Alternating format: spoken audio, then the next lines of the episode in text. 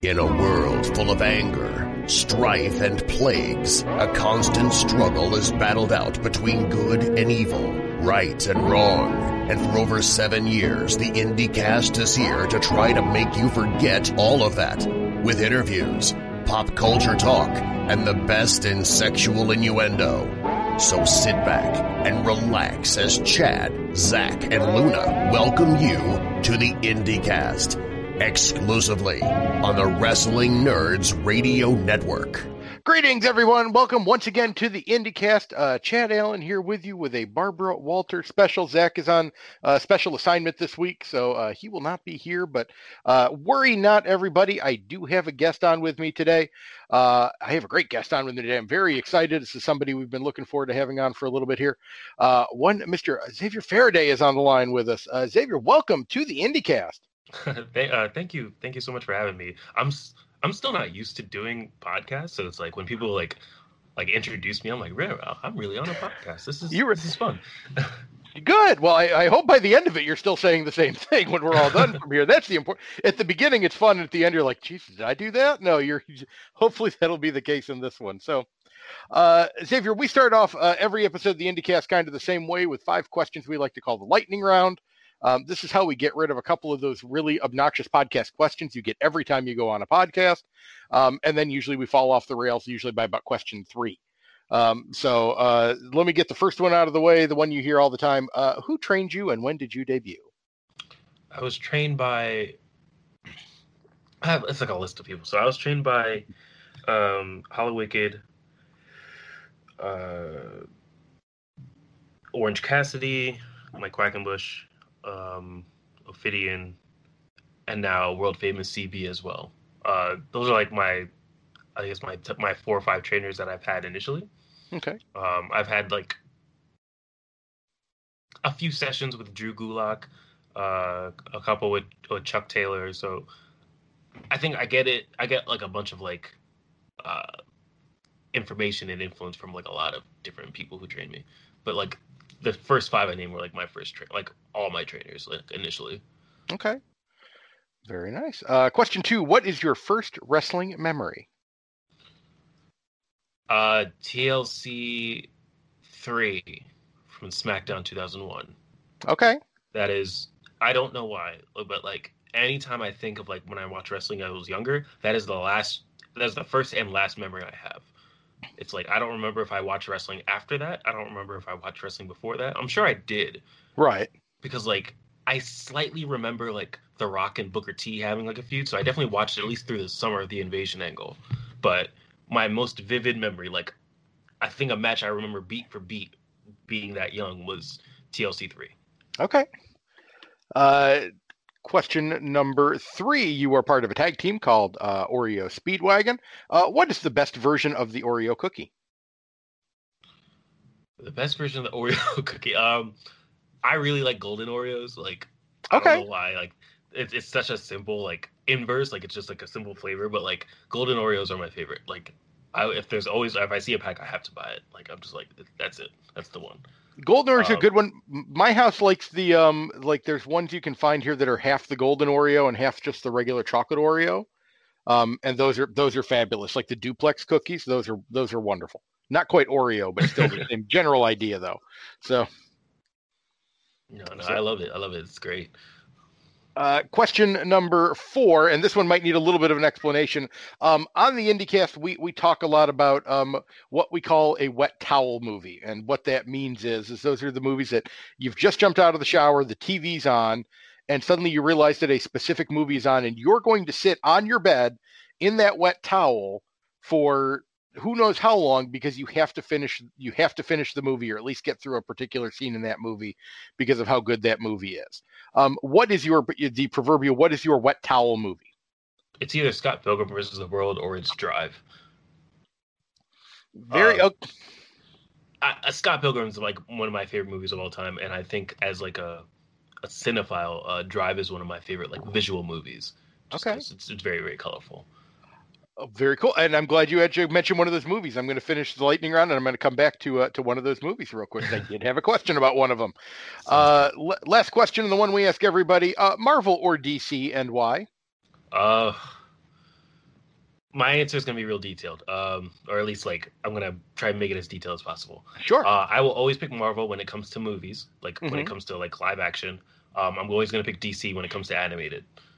Okay. They they have like a, this weird inverse relationship where it's like one is really good at one thing, but they're really bad at the other.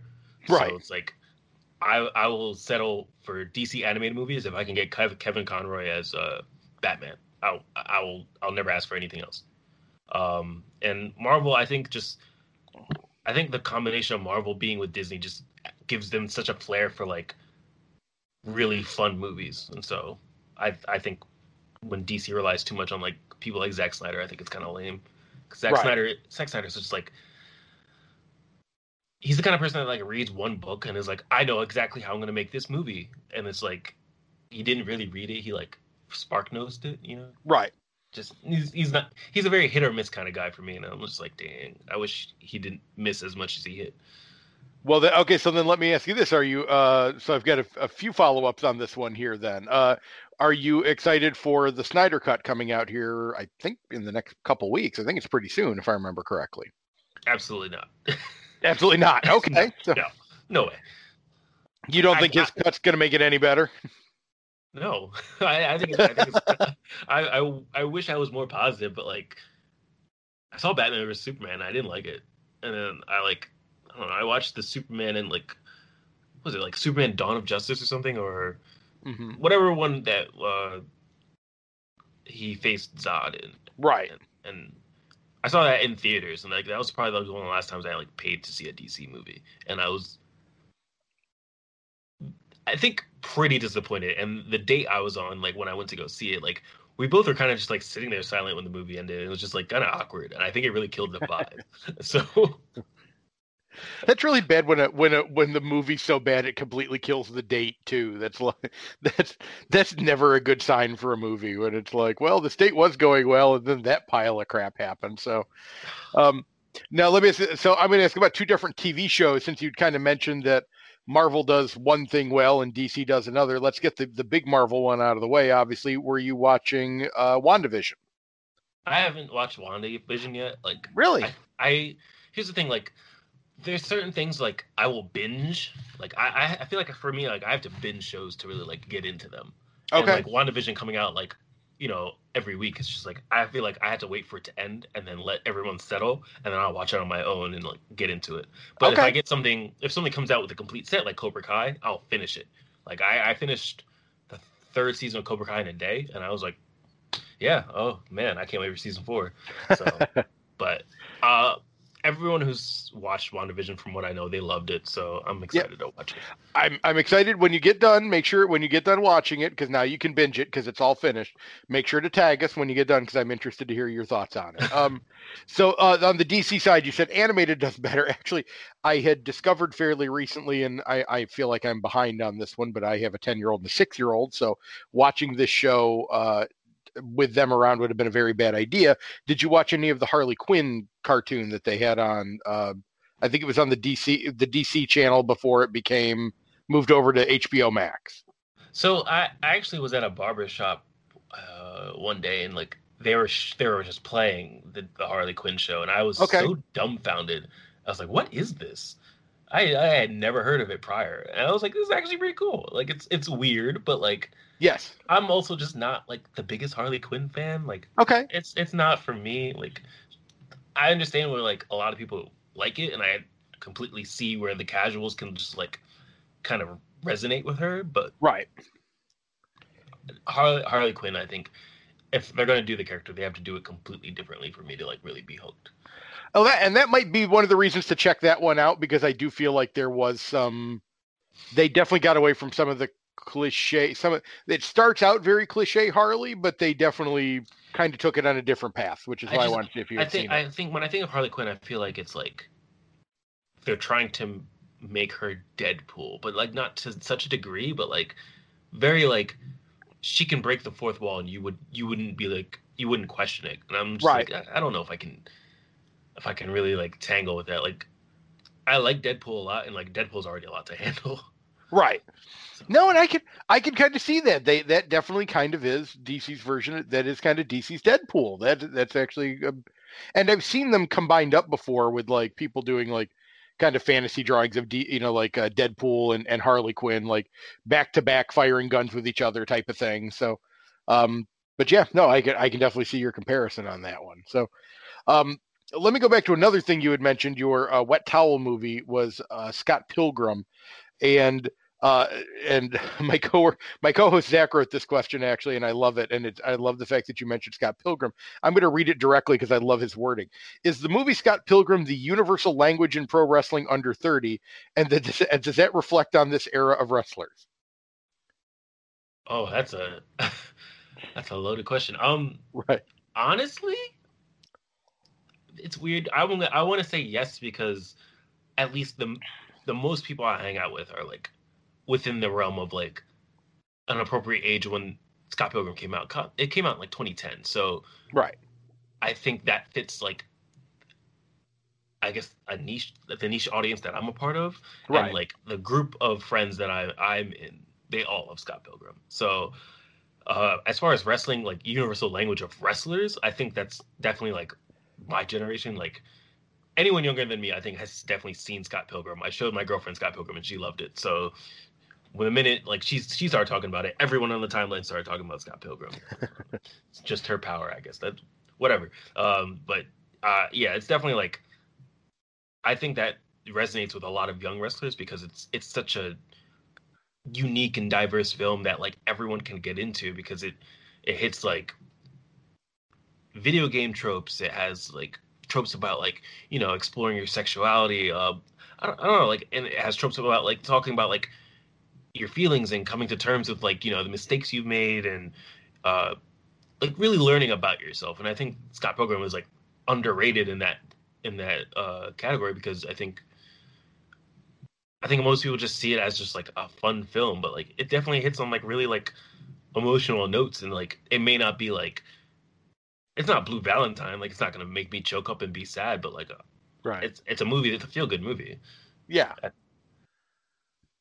that's all I had to say. It's it's, okay. it's a feel good movie. No, and it's and it's absolutely, and I'm much older than you are because I'm I'm about to turn 45 this year. But still, you're absolutely right. Excellent, an excellent movie though.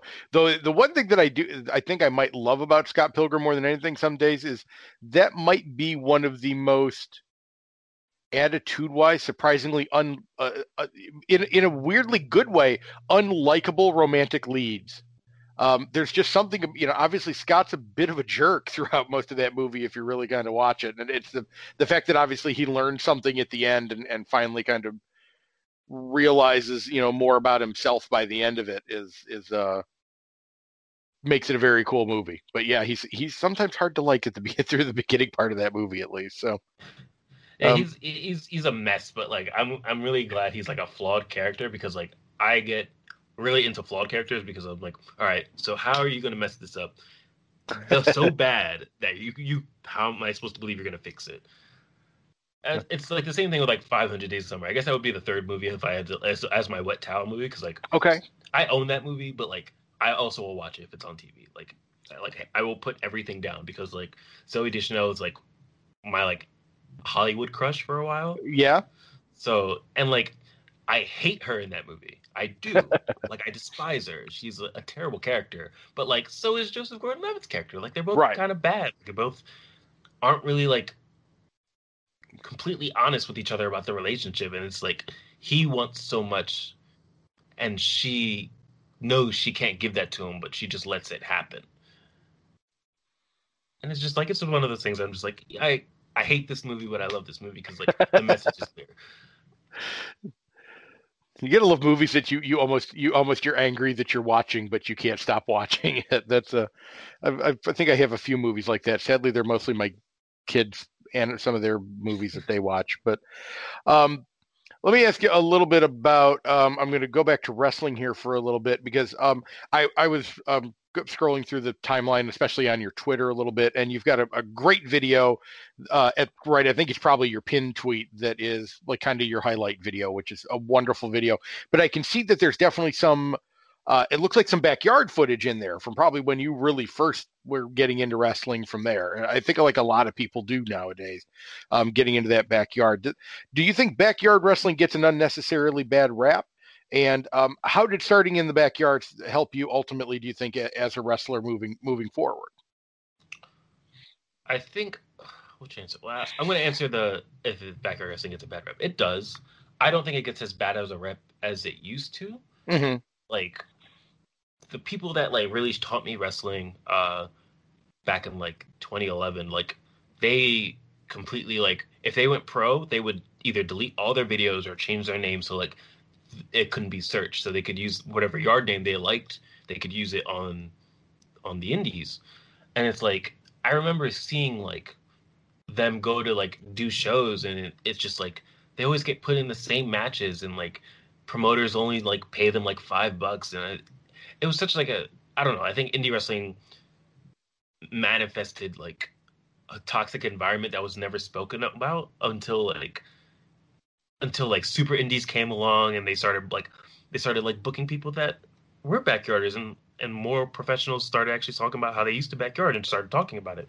And then it became like this accepted thing and like now there are, are promotions that host backyard shows. Like like backyard is now the cool thing. Like it's kind of like how like people would make fun of emo kids in high school but now everybody wants like a goth girlfriend. Like everybody wants that now. Like everybody wants stuff like 15 years after it was really cool and I feel like everyone just kind of is like a late on the trends. Mm-hmm. Um, but for me, like, I I love backyard wrestling. Um, but the way I got into it is just I was just I would just watch it on YouTube for like years, and I was just like, oh, this is so much fun. Like, I love this so much. And then I found out uh Demorest was who's like probably like the most famous yarder I think I've ever known.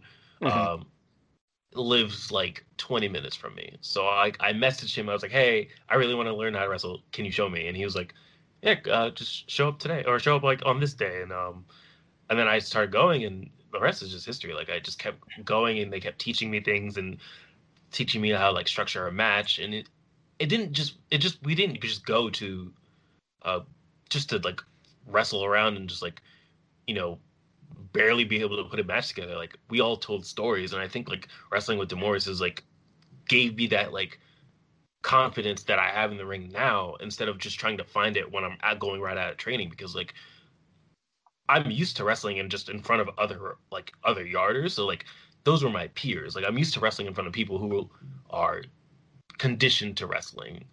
And I got through that, I got used to wrestling in front of fans. So for me, like being in front of a live crowd isn't as much of a harrowing experience as it I think it is for others. But um, I mean, I still get nervous, but like I think yarding really helped me get better at it. Okay. Now let me ask you, and it's kind of interesting that you talked about how backyarding uh, helped you start to learn how to kind of build build a match together. Um, you actually did a very cool breakdown on how tension is built in a Kill Bill fight scene um, so, uh, what what draws you most in uh, into into a film, and what are some other fight scenes um, that kind of does fighting right that helps build that build that up like like almost like a wrestling a good wrestling match? Um, so I went to film school uh, while I was like backyarding. So okay. I like I took a, like an action cinema class, and they, they talked all about like different types of character like tropes and identities that like actors have. Like Arnold Schwarzenegger and Sylvester Stallone are like those hard body hero type guys. They're always like shirtless, sweating, explosions. They have guns. It's like like they'll have like cuts and bruises, but it makes them look more like desirable. So like people, that's what draws people to movies. Um, and I think Tarantino does something so cool, like with the Kill Bill fight scene. Like that's that fight scene is so fun because there's no music. It's all sound design and just editing that you're like you're focusing on. Like the the sound of of Gogo's her like her spiked ball going through the air is what you hear the most. You just hear the whoosh, the whoosh, whoosh. Like it gets faster. It gets like it builds on itself, and you know she's gonna swing it. You just don't know when. So you're just you're sitting there waiting, like what's gonna happen. And every time she swings it, you see a close up of the of the ball. Like you see a close up of the ball. Like it's it's they're like he's feeding you that information of like saying like there's something more to this weapon. It's not just a heavy like dense ball.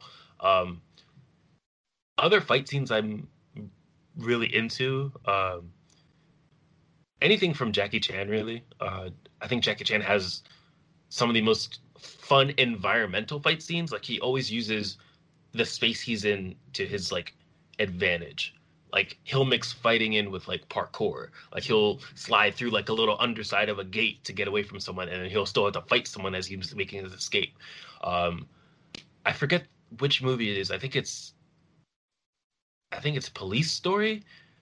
Uh, he's like fighting in a mall, and I I don't think there was a point where he just is fighting people where he doesn't use like the mall itself as his weapon. Like he's kicking people through glass panels. He's sliding down from like the third like the third story of the mall. He's sliding down this like rope that's had all these like Christmas lights on it. He slides down to catch up to like the uh the antagonist and it's it's incredible. Like it's just like uh I don't know, like I love fights that are spectacles, but like I also love fights that are really like traditional. And I think Kill Bill lean more on tradition because I'm I'm pretty sure like that movie was like influenced by Rashomon and Seven Samurai and stuff like that. Yeah. You could, um, but like stuff I, I don't know. I think I think the more intricate a fight and the more like detail they put in it, the more they utilize the environment. The best example I think of like a fight scene is like the Raid movies, like the Raid Redemption. Like those movies are incredible. I've never seen like fight scenes done so intense and so pure than I've seen in the Raid movies. Very nice. And you talk and you talk about going to going to film school. I um the um back in the Chikara time the the Crucible project was uh, pretty much mostly you putting that together if I'm correct. Am I am I right or wrong on that?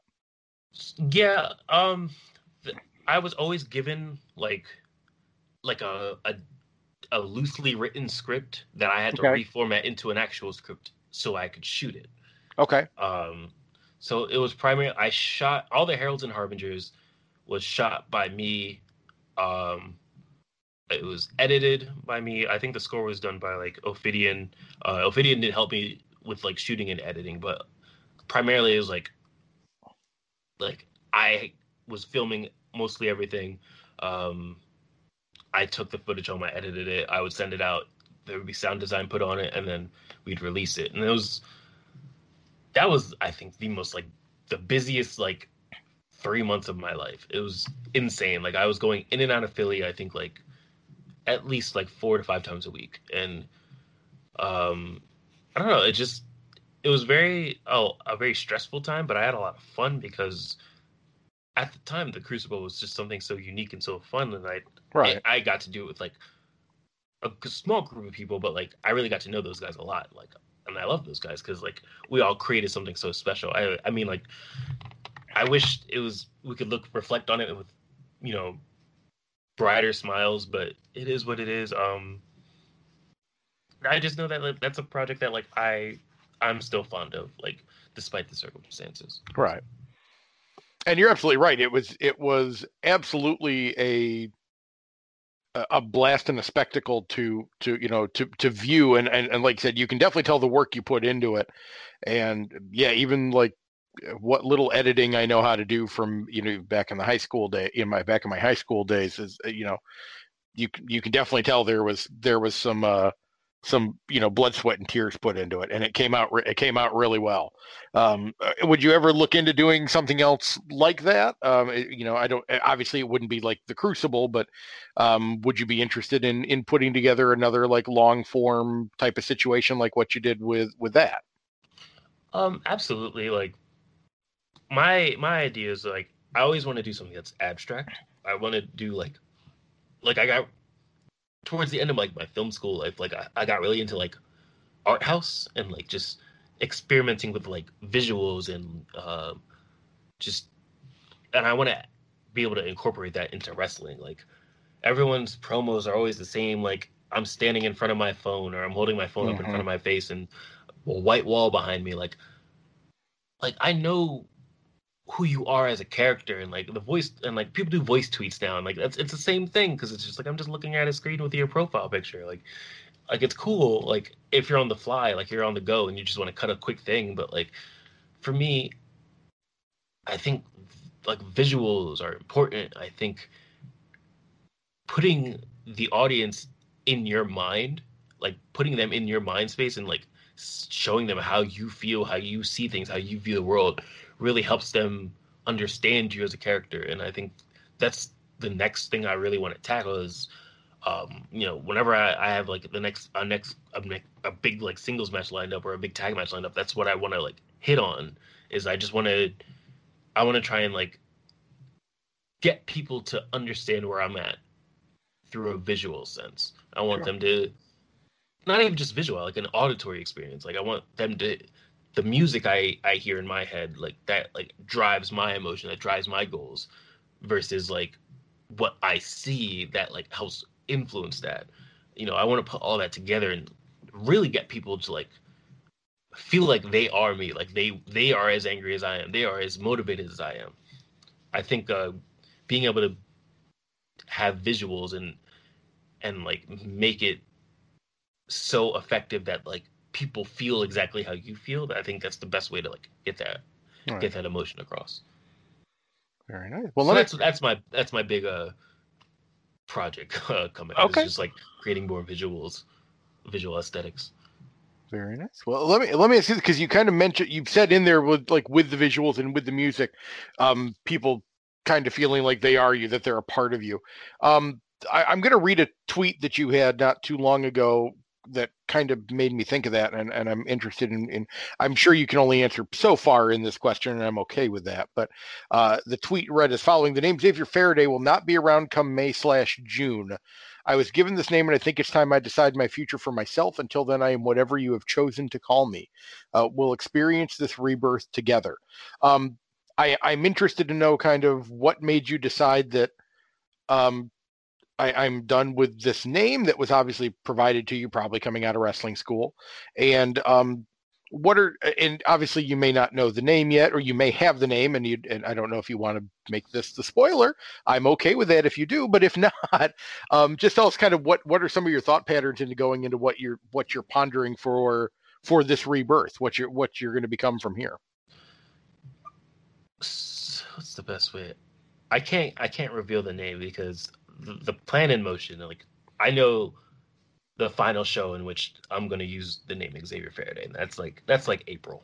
Okay. Um, but for me, I never liked the name Xavier Faraday. It was given to me. Like it's just it just was so happened like yeah that's gonna be your name, and I was just like okay. Um, when I hear Faraday, and I was telling I was telling a friend this uh, the other day. Uh, when I hear the name Faraday, it makes me think of Jonathan from the Mummies movie series. Like okay. a very like com- comedic relief, uh, like bubbling kind of idiot, you know, kind of thing. Okay. And like anytime I, his name wasn't even Faraday in the film, but like every time I hear the name Faraday, it makes me think of him. And it, I love that character, but that character's not me. And like I think if I get that feeling, it's not good. And I, I wanted to change my name like seven months ago, and I held off. I was like, you know what? I just put out like merchandise. Um, like I'm starting to get traction. Like I want to wait a little bit longer, and then I'll I'll see how I feel in six months. And then uh, after our, I wrestled at Paradigm last month, I was like on the drive home. I was like, I think it's time. I need to change my name. Like, like I think I've had people tell me is like when my name gets announced during like a show, even I don't feel comfortable hearing it. So I was like, you know what? I just need to I need to come out as something like that I feel resonates with me, something that connects with me more, something that's just a little bit new. Um, but as far as rebirth goes, uh, you you'll see. I, I think when the name gets introduced, everyone will, will understand like the drastic change that's going to happen. Okay, and so okay, and that and that was kind of my thought. There is like you know, I was wondering how drastic of a change it's going to be, but you definitely did use the you used the word drastic before I got to it. So it, this is definitely going to be a be a, a bit of a 180. like a, a, drastic in terms of like emotion and um like okay, uh, just character, but like I'm probably still going to keep the same nicknames. Like I'm still going to be the Kimono King. Like that's that's always going to be a thing. Like I, but I'm gonna. It's just a new direction. I think I need to head in in order to really like establish myself in independent wrestling. And okay. I think what is planned is the best way to do it. I can always. I, am sorry. I wish I could say more, but like, no, I really okay. want to. I really want to keep it a surprise because I think a lot of people want to see it. So I'm I'm hoping it's like one of those things there. It's like it gets over well. So we'll see. And yeah, no, and, and I was I was only take, taking a half a gamble that I was going to get the scoop on this one here. I kind of didn't figure I was, but that's okay. Um, do you think you would uh, uh like? So you, you said you're going to kind of keep the the nicknames and things like that. Is the um is this going to be more than just a name change? Is this going to be an overall change from like top to bottom, or um, I guess do we kind of have to wait and see on that one? I don't even think I've fully decided yet. Um, Okay. Wrestling style probably won't change. Like, uh, it, it's it's mostly like name, um, partially aesthetic, but primarily most most of everything else will be will be the same thing. Okay. Except the personality, of course. But Of course. we'll So- cross that bridge when we get to it. There we go. So, um, speaking kind of personality, another thing that you you had gone on a little bit of a, a rant, and I I don't have these tweets in front of me, but it was around February um, that you did this, where you you had a, a little bit of conversation on bullying commentary, and, and I found the whole. And for those of you that go find Xavier's Twitter and go at 223 20 2021 go find it there's about five or six tweets in a row that I, I really I really liked, and I, I think you made a lot of good points. But just uh, if you could talk a little bit about what you briefly what you're talking about there, and I'd love to kind of have you expound a little bit on on commentary and how they were handling it. Was there and was there something specific that kind of set this off, or was it just uh, you know kind of a buildup of a few things that you've you've seen? Um, it's like a a little bit of A, a little bit of B. Okay. Um, unfortunately, I don't. I don't. I'm not gonna comment on ex- what the exact situation was, but this this, but the situation that triggered like all those like that series of tweets, um, it's just like one in the pot of many situations where, or commentators, some commentators just don't do a good job of like putting over the talent. Like, it feels like sometimes they're just making jokes to you know to get in with the boys or like you know to because like they're cool with like this this indie name who's also on commentary for some reason. So they're just kind of like making jokes instead of like really trying to learn about the talent. Like as a commentator your job is to your job is to put over the product. Your, to- your job is to help get the viewer into what you're you're talking about.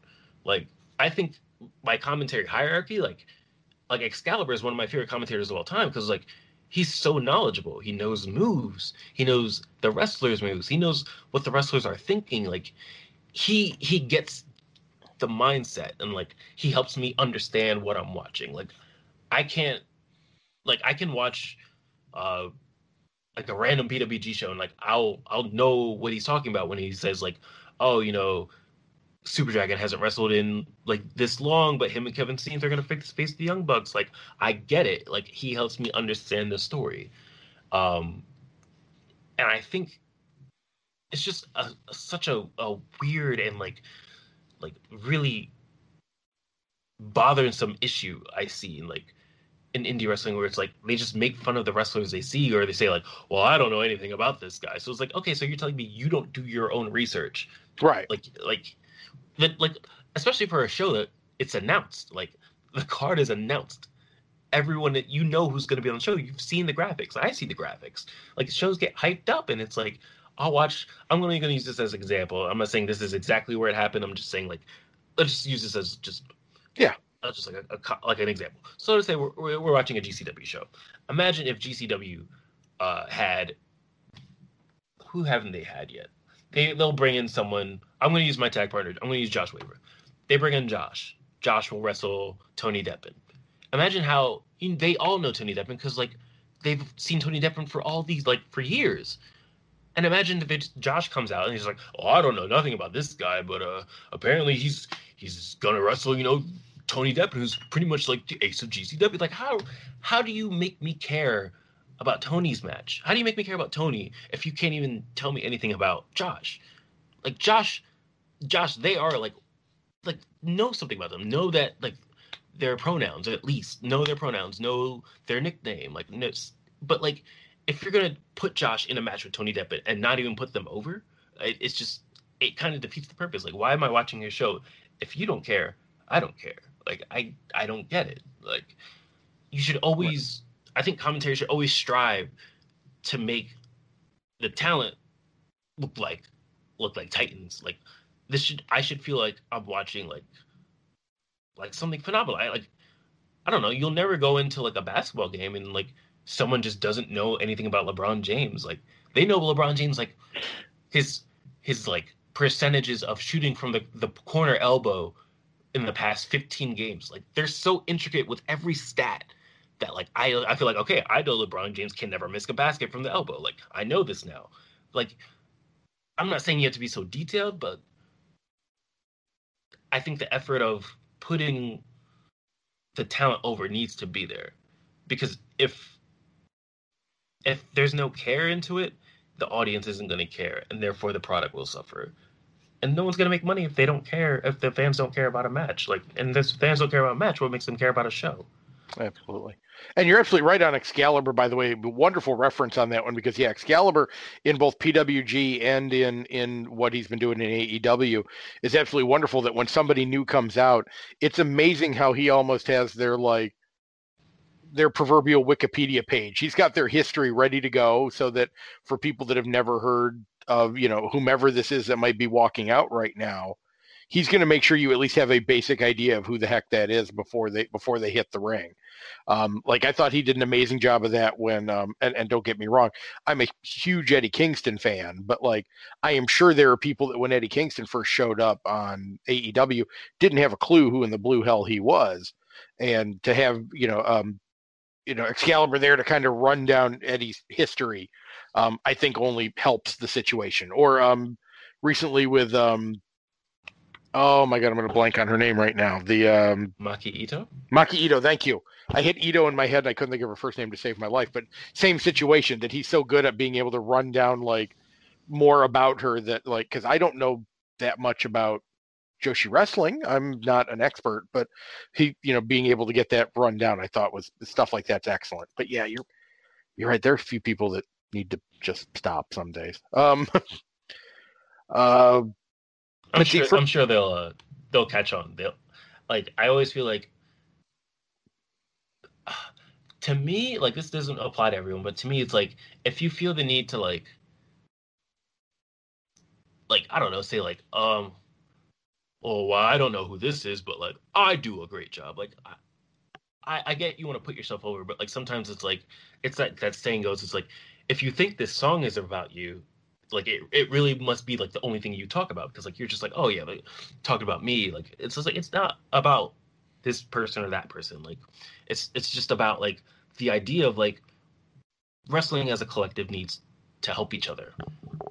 Commentary needs to help. Like wrestlers can't make the ref look bad. Like the ref can't make the wrestlers look bad. Like like the ref like we have to respect the rules of of the wrestling world. Like if we're ignoring like you know referee calls and stuff like that, or like we're keeping all the fighting to the outside and the referee just stops counting, like the rules aren't being respected. So as as long as the rules stay respected and like you know commentary does what commentary needs to do, I don't think wrestling can fail unless right. like you know end all be all things like other outside uh, variables. But like the most important things are just it's like we all everything is like gets the wheels turning. Like we're all oils, cogs in the machine. Like we all are moving the whole thing going. Like we, we keep it going. Like we're it's like running a car essentially. I don't know. Like like the wrestlers are the engine, but like like commentary is the steering wheel. You know, like right.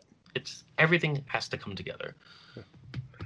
Well, let me let me uh, kind of segue on this here. You mentioned uh, things to keep going. One thing that seems to keep going lately, and especially on Twitter, is the a bit of an odd feud between the Wholesome Gang and the Creep Squad.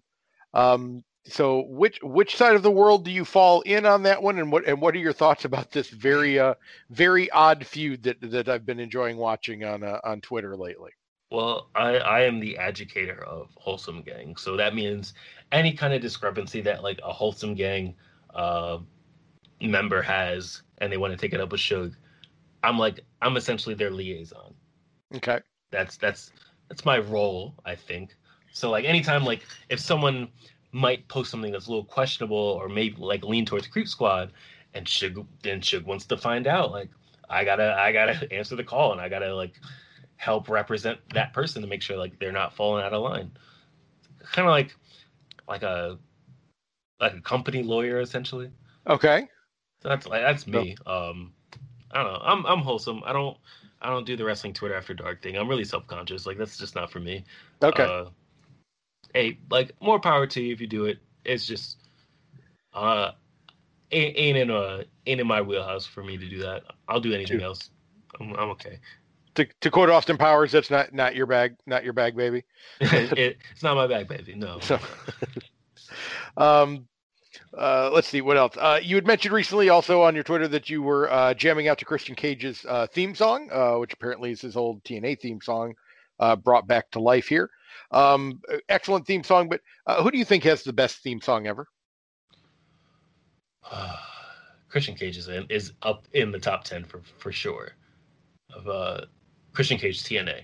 Um, his Waterproof Blonde theme from WWE is also good. Um, but my favorite theme song in wrestling. Um, I think for, it it really varies. Like I think it's like a seasonal thing for me. Um, I really like Aleister Black's uh, CFO's theme before they changed it. Mm-hmm. Um, I like Seth Rollins' theme, Pete Dunne. Uh, as far as the indies go, AJ Gray has like probably the most hyped theme I think I'll ever hear in my entire life. Uh, just because he comes out to he comes out to oh let's do it. I'm like all right all right that's a hype song.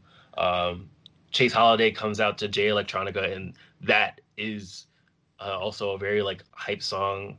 Uh, I can't I can't even put like like a a, a single like theme I think as my my all time favorite. Um, I am real although I am really really really fond of uh, Hollywood rock. Okay. So like the with the the intro and like the helicopter like flying all over Miami, and then all hear is "It's cooking." I love it. I love it. Like that to me is like my favorite rock of all time. It's just like uh complete like Hollywood rock Brahma Bull uh playing guitar and like just roasting the fans. It's it's like my favorite thing I've ever seen. Like it it all it encompasses like confidence when I hear uh when I hear 03 rock theme. Um that might be my favorite. Okay. Now let me let me ask you this. Let me twist it because this is one we've asked a few times because there's also been a lot of very what I'd like to consider. They're all good themes. Don't get me wrong, but they're they're definitely songs that when you hear them on the radio, you don't immediately picture them as theme songs. Um, some examples that we've used in the past is like uh, Rich Swann coming out to All Night Long, um, Effy coming out to Goodbye uh, Goodbye Yellow Brick Road. Um, what was the other one that we uh, um, um, Swerve coming out to Chaka Khan uh, when he was uh, when obviously he was on the independent scene. What are some of the weirder theme songs that you've that you've heard out there that you're like, I don't believe they're coming out to this? Uh for a while it was definitely the Chaka Khan with with uh with Swerve. Uh cuz I knew the song and like I didn't really like get it until I saw an entrance of him coming out to it and I was like, "Oh, it's a banger. It works. Yeah, it really works." And I think like like Ricochet and Rich Swann really like helped that because I think them coming out to Lionel Richie really like uh changed how people like view like certain songs. And I Mhm. think Suge put it best. It's like you should always you should always like think about how you're picking a theme song. You shouldn't just pick a theme song because you like the song. You should pick a song because you know that like the fans will always recognize that's your song. right. Um I'm trying to think like who had a theme song that se- seems so unconventional that they came out to it. Um I I I've heard so many songs that like I just don't I don't even know to. Um, I think uh, what's his name? Um, I think Lucky Thirteen comes out to Baby Metal, and like, Amazing. Okay. uh, and like I I think Baby Metal is awesome, but like I never would picture it as a theme song. But like when he came out to, I was like, this is pretty hype. Like this is actually pretty awesome. I don't know. Give me give me chocolate is a banger. So that's I'm Yeah, I, I but like I think it really all just depends on. I guess depends on the person really. I don't really have a a single song that's like, yeah, this is this needs to happen, or like this this doesn't fit. It's just kind of like one of those things where it's like, I think if it's the person, it depends on the person if it works. Um, so it, it's really dependent on like how the person uses utilizes that song and makes it a part of their personality. Makes That's why I think. Chaka Khan worked in like the most unconventional sense. It's because like Swerve came out like like he was like a blaxploitation character. Like he was just really smooth, very confident, very like you know retro. But like Chaka Khan was like the, that's the only thing that that fits. Like that's like my probably like my favorite theme song I've heard in a while. It just it just works. Now I'm gonna um, kind of hardcore shift gears for the last few questions uh, of the episode today here because uh, I have a lot of uh, of other kind of non wrestling topics I want to get through here for you. Um, you had put up a lot of Nightmare Kirby memes recently. Uh, is that the person you main in? Is that the character you main in Super Smash Brothers? no, no, I, I'm I I like never use Kirby. I think the last time I really like tried to use Kirby was when I was trying to unlock Ness in the original Super Smash Brothers. Okay, But that was I don't I don't really use Kirby like that. so who's Uh, your who's your go to? Oh, my go-to is Cloud. Okay. main. Um, my secondary is Joker, and I guess my my tertiary, if I have one, uh, it was uh Corrin. I think I'm gonna switch to Pyra and Mythra now. Um, Okay. I've, I I haven't played as much as I used to, but like it used to be like Falco, but Falco kind of sucks. And then it used to be Sheik, but like I don't know. Like I w- I had a like a moment where I was really good with Sheik. I was really good with Captain Falcon, and like because I stopped playing for like a month, I got really bad with those characters. Um, so but Cloud for some reason, I don't know. Like I, I had like Smash on the the 3DS or something, and I just was like, okay, so I'm just gonna use Cloud, and I kept using Cloud, and like for some reason I always remember all his moves, and like the combos that I use with him are like my best combos. So then let me ask you this: then, uh, what is what is the best fighting game, and why is it Tekken? Um, because everyone in Tekken has drip. That's why. Uh, I bought uh, I bought an outfit that was Armor King's like like streetwear outfit where it's like the the blue sweat blue jogger pants and the shirt with the the Japanese kanji on it. Like I bought that whole outfit just to just to uh even bought like a a king mask just to wear it as like a, a thing.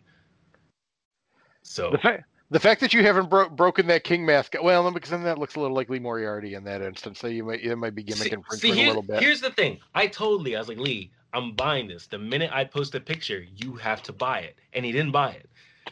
So Lee Lee owes me that. Otherwise, otherwise I Right. will every every show I'm on with him, I will wear the, that that king mask out there. That's amazing. gimmick- Okay. I don't, I don't care if it's gimmick infringement. I'm challenging Lee to, to buy that outfit. I'll send him the link. Like he has to buy it. Like it's it's just customary now. you should you should have a you should have a a, uh, a a really weird mask versus mask match where if he loses, he has to buy that mask and wear it. Then that's the I think that's the trick. It just has to become a challenge, and we've got something there. He, So- I don't, I don't think he will wear it because it's like it's not a tiger, and so it doesn't count. And I'm like, I don't care if it's a jaguar or if it's a tiger. Like, All right, buy the outfit, Lee. you're champ now, Lee. You could you could do that. So. Yeah, he Um, gets champ. Know, he can buy it. Uh, what is the and this is a good question for me especially. Uh, my my co-host wrote this question, but but one that I, I'm I'm interested to hear the answer for because I am not a big anime person. Uh, I've I've got a few things that I've dabbled in. I've dipped my toe into some things. What's the best anime to get a newbie hooked? Cowboy Bebop.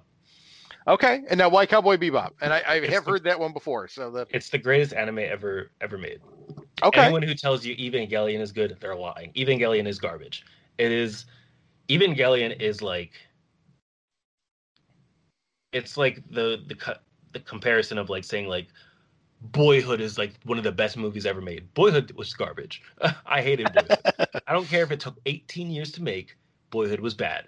It was a it was a movie about nothing, and Ethan Hawke was in it. That's all I got. okay, all my god I watched Boyhood at least three times, and any person, the only people to tell me that they really like Boyhood were like old white people, and like that. I'm I I don't mean any offense by that. I just I'm just saying like okay. that is that is the pattern of what I've seen. Everyone who's didn't like Boyhood were like people who were my age, like they're like like young women, uh, like uh, me, like people of color, just like they're just like I didn't. It's it is what it is. Like it's it's the life of like a, a white kid in Texas. Like what is there to like really like connect with? Like I didn't connect right. with it. You may but people may like it and they may connect with it. That's fine. But like to tell me that it's the best movie of all time is so so like like I don't know, like so what's the it's, it's that's such an exaggeration. It is not. Like boy, it is bad. Evangelion falls in that same realm. Every trope that happens in Evangelion, Gundam does it better and like doesn't like rely on that like that like weird like like theme of like uh like trauma. Like I think like that's what I can't really get into Evangelion. Like everything's so wordy and they're trying to make themselves sound holier than down, very like like meta. But like they don't have to do that. Like all the tropes, like these characters having these like telepathic like visions and like talking to each other via their minds and you know like they're naturally gifted to got to pilot these robots to fight you know the antagonists.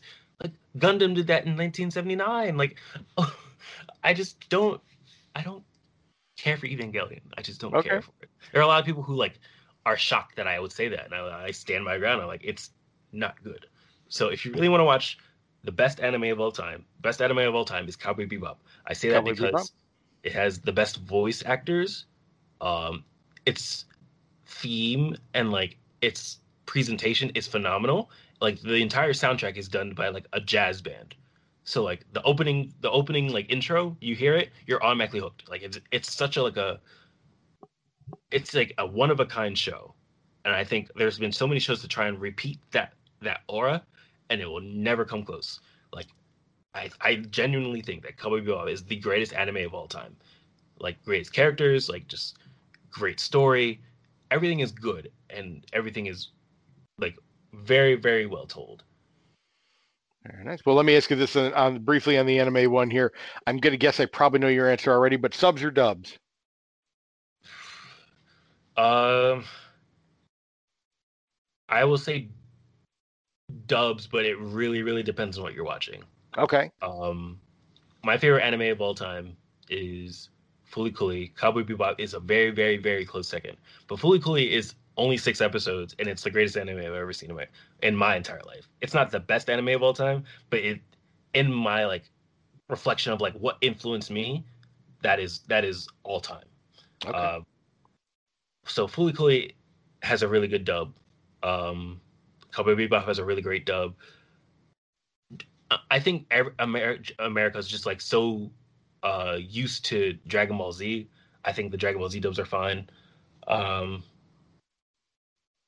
what else is there? Like it, you can watch dubs if like what if whatever you want, but like I know some people really like the subs better. Uh, My Hero Academia has a really good dub. Um, Fairy Tail is pretty good but like for I guess whatever I watch that needs to be a sub, like I can't watch uh Attack on Titan dub. I have to watch it in sub. Um okay. I have to watch like the movie Akira, I have to watch that as a sub. I don't know. It all really depends on like what um well it really depends on like what I'm feeling. Like a lot of 90s anime don't have good dubs just because the voice acting wasn't the direction wasn't good but like if you look at like 2010s like uh anime, they're better. Okay. Yeah, Naruto. Uh, my... Naruto's one of those things where like I think you should watch the sub. Watch the sub. Okay. My Hero Academia. Interesting you mentioned that. It's actually one of the ones I've started to kind of dip my toe in a little bit. Um, and my wife, my wife got really into it for a little while, and I was watching some of them with them. So that's. But Cowboy Bebop, I, I'm is I'm going to go back and and I've heard that one a few times come up, so that's I think that's where I'll have to uh, I'll have to check in with on that one. So, uh, okay, uh, last question before I get to the final three here. Uh, was Inception Nolan's peak as a creator? If you had asked me that before I saw uh, Tenet, I would have said yes. Okay. But I thought Tenet was unreal, like so unconventional. Like at first, like when I watched it, I was like, I don't think I like this. And then like the more I watched it, I was like, this is actually pretty freaking pretty cool. Like this is actually pretty awesome. Um, but it's it's one of those movies like you can't watch it once and like you'll get it. Like I I think I had to watch Tenet at least like two more times for me to really understand it. Um, but Inception is very, very, very hard to top. But he did with Tenet. Okay, well, good to know. Well, now, uh, Xavier, I've got uh, three final questions that we ask at the end of every ep- at the end of every episode. Uh, the first one is one we call the Trevin Adams Memorial Question, even though uh, Trevin is not dead. Um, Trevin, if you're listening, hey, um, and the question goes thusly: It is uh, late at night. You are doing the drives. You're it's after a show, and uh, you get a rumbly in your tumbly. You're you're hungry, uh, and you're coming over a hill, and there's a huge shining beacon of wonderful food goodness uh, in front of you. Is that wonderful beacon a sheet or a Wawa? Oh, don't! I knew this was going to be the question. I knew it's a Sheetz. All right, listen. Here's my answer, and this is why it's Sheetz. Mm-hmm. I grew up with Wawa for the last 28 years of my life. Okay. I am accustomed to Wawa. I know what they all have. I know it's it's great. It's lovely. It's I, I think it's fine. But I don't get to have Sheetz as often as someone who lives in like PA or like or like North Carolina or Virginia. I don't get to have that. So right. to me, Sheetz is always going to be a delicacy because I don't get to have it often. So when I find a Sheetz, I'm going. Like I, I will, I will Good. take advantage of the opportunity.